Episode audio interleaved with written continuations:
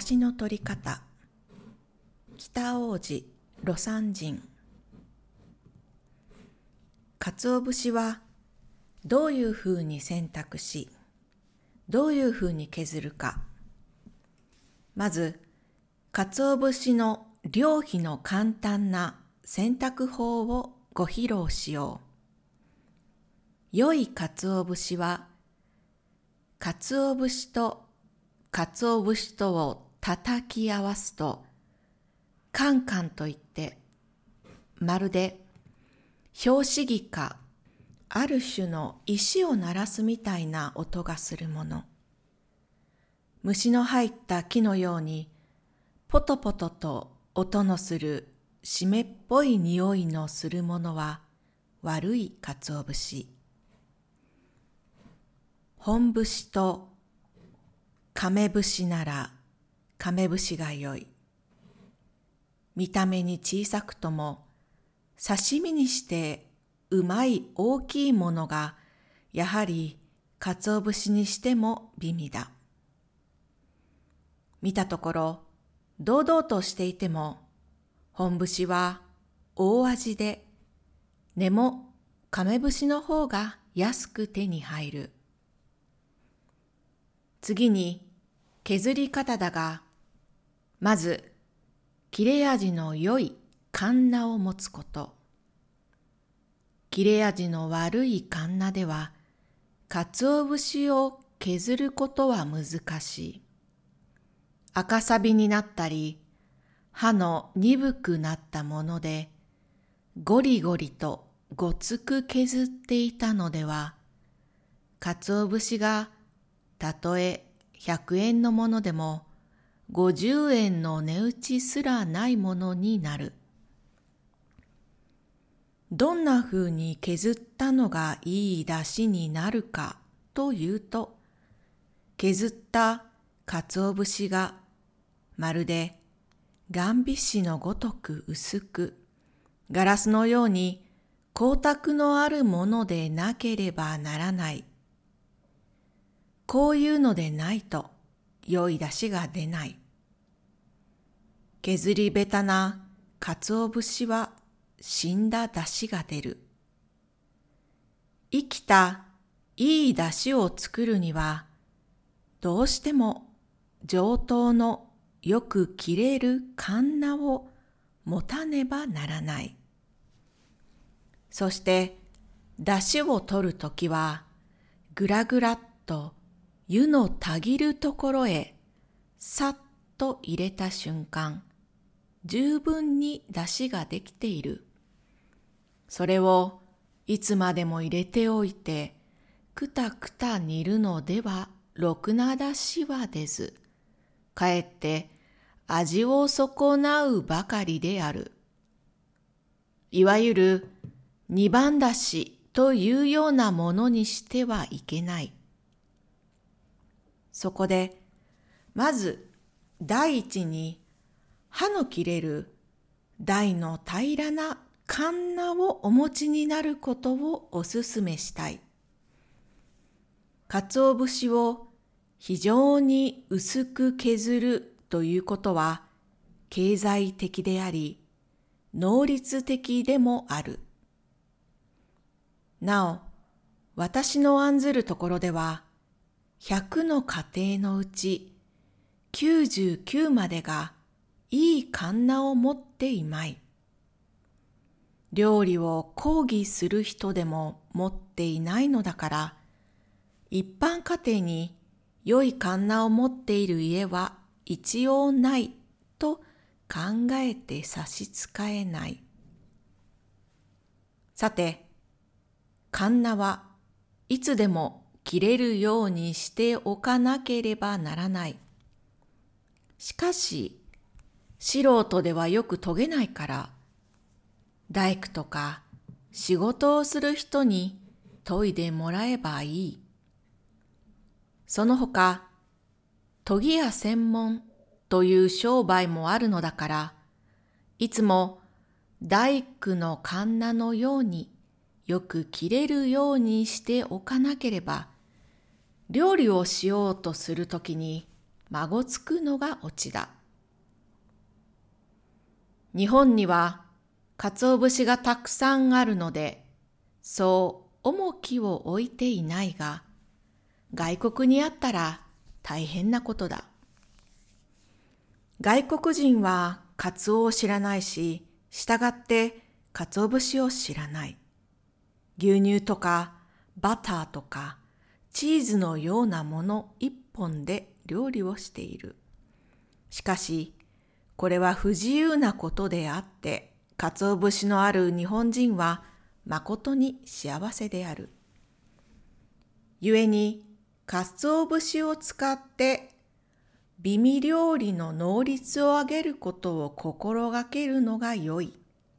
味、栄養もいいし、良い材料を選べば、世界に類のない良いスープができる。それなのに、鰹節に対する知識もなく、削り方も削って使う方法も知らないのは情けないことだ。その上、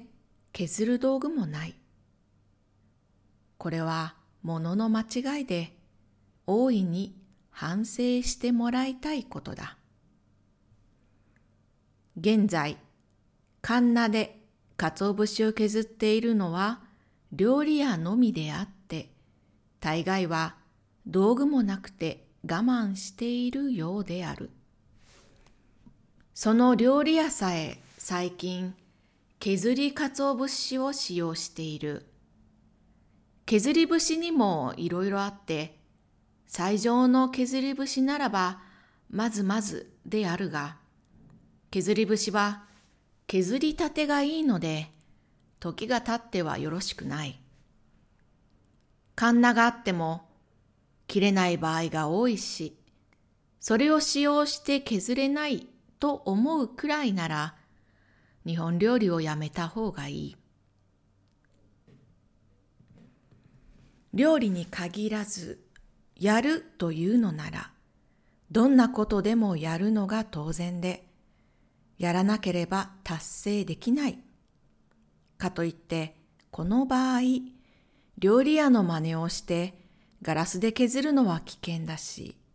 たくさん削る場合は間に合わないから、無理をして鰹節を削ることになる。しかし、無理をすることは味が死ぬことになるのであるから、生きた味を出すためには、よく切れるカンナに限るのである。カンナを持っていない人がいたら、ここで奮起して大工の使用しているカンナを購入するようお勧めしたい。大工のカンナ一つ買うことは値段から言っても高価ではないし、生涯なくなるものでもないのだから、不経済にはならない。要は、遂げないと頭から決めてかからずに、インチキカンナの使用を一刻も早くやめる必要があろう。さて、昆布だしのことは、東京では一流の料理屋以外はあまり知らないようだ。これは東京には昆布を使うという習慣が昔からなかったからだろう。昆布の出汁は実に結構なものであって、魚の料理には昆布だしに限る。カツオの出汁では魚の味が二つ重なるので、どうしても具合の悪いものができる。味のダブルというのはくどいのである。昆布を出汁に使う方法は古来京都で考えられた。周知のごとく京都は千年も続いた都であったから、実際上の必要に迫られて、北海道で産出される昆布を、遥かな京都という山の中で昆布だしを取るまでに発達させたのである。昆布のだしを取るには、まず昆布を水で濡らしただけで1、2分ほど間を置き、表面がほとびた感じが出たとき、水道の水でジャーッとやらずに、トロトロと出るくらいに昆布を受けながら、指先で器用にいたわって、だましだまし表面の砂やゴミを落とし、その昆布を